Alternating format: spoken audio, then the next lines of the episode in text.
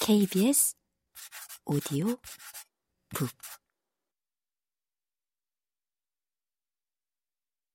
왜 스위스인들은 모든 행복 차트에서 삶의 기쁨을 풍부하게 누리고 있는 이탈리아인이나 프랑스인들보다 항상 더 높은 순위를 차지하는 걸까? 젠장, 삶의 기쁨, 조르트 비버 는 사실상 프랑스인의 발명품이나 마찬가지인데.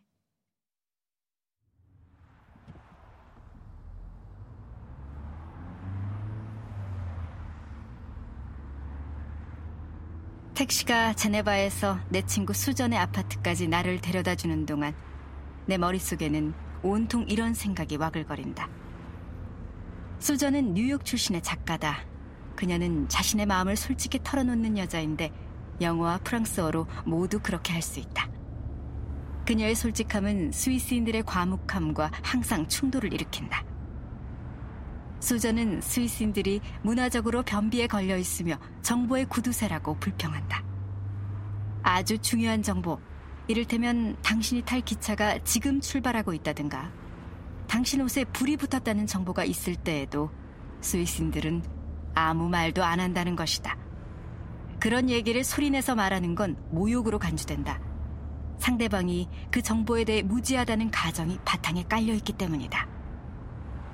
면전에서 속을 다 털어놓는 수전의 뉴욕식 사고방식이 제네바의 외교관들, 즉 세계 여러 문제를 해결하겠다는 좋은 의도에서 온종일 안다라는 수천 명의 사람들에게 항상 좋게만 받아들여지지는 않는다. 그들은 안달할 때도 옷을 훌륭하게 차려입고 가능하다면 항상 점심을 먹으며 안달한다. 혹시 극단적으로 안달할 필요가 있을 때에는 회의를 연다. 유럽인들은 회의를 좋아한다.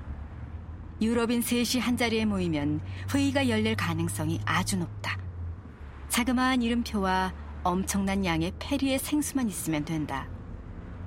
제네바는 살기 좋은 곳이라지만 여행하고 싶은 곳은 아니다. 여기에는 일말의 진실이 들어있다. 스위스인들은 제네바를 재미없는 곳으로 생각한다.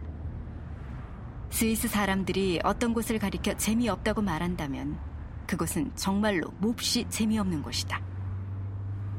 하지만 내가 보기에는 그렇지 않은 것 같다. 수전의 아파트는 토끼굴처럼 얽힌 골목길들을 굽어보고 있다. 대부분의 유럽 도시와 마찬가지로 제네바도 인간적으로 건축된 도시이기 때문에 그것만으로도 흥미로운 곳이 된다. 심지어 수전도 온통 부정적이지만은 않다. 그녀도 이곳에 사랑스러운 일면이 있다고 생각한다. 예를 들면 시민의식 같은 것. 중앙에 짧은 머리를 한 줄만 남기고 나머지는 삭발하는 스타일의 모호크 머리에 군화를 신은 10대 소년도 버스에서 할머니에게 정중히 자리를 양보할 정도다. 뉴욕에서는 다들 꼼짝도 안 할걸? 수전이 놀랍게 그지없다는 표정으로 말한다. 나는 짐을 푼다. Swiss Army knife도 물론 가져왔다. 내 것은 구식 모델인데 난 이것이 마음에 든다. 요즘은 Army knife에 flash drive가 달려있다. 나는 어디에 가든 이 칼을 가지고 다닌다. 온 세상의 모든 군대가 Swiss Army knife 같은 물건으로 유명해진다면 얼마나 좋을까. 내가 아는 한 스위스 아미 나이프로 전쟁을 벌인 군대는 없다. 이것이 위험한 물건이라며 확산 방지를 논의하려고 국제적인 위원회가 만들어진 적도 없다. 스위스에서는 봄이 늦게 오는 편이지만 그만큼 기쁨을 가져다 준다. 날이 조금 따뜻해지는 기색만 있으면 사람들은 두꺼운 옷을 벗어젖히기 시작하고 오래지 않아 제네바 호숫가의 운동복들이 활짝 꽃을 피운다.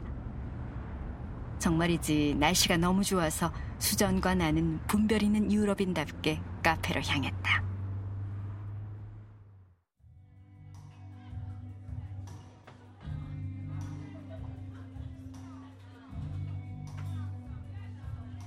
수전은 내가 생활 속에 진짜 스위스인들을 만날 수 있게 주선해 주었다.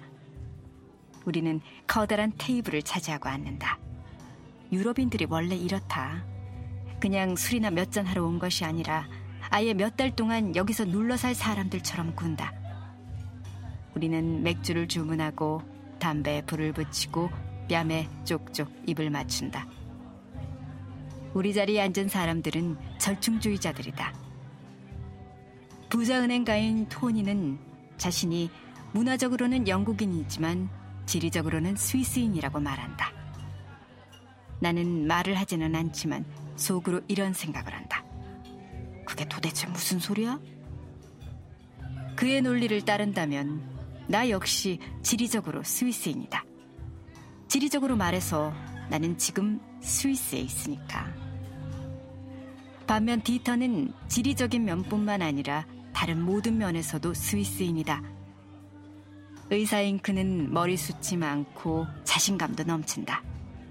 그의 옆에는 미국인 아내인 케이틀린이 있다. 전에 헐리우드에서 매니지먼트 일을 하던 그녀는 10년 전부터 스위스에서 살고 있다.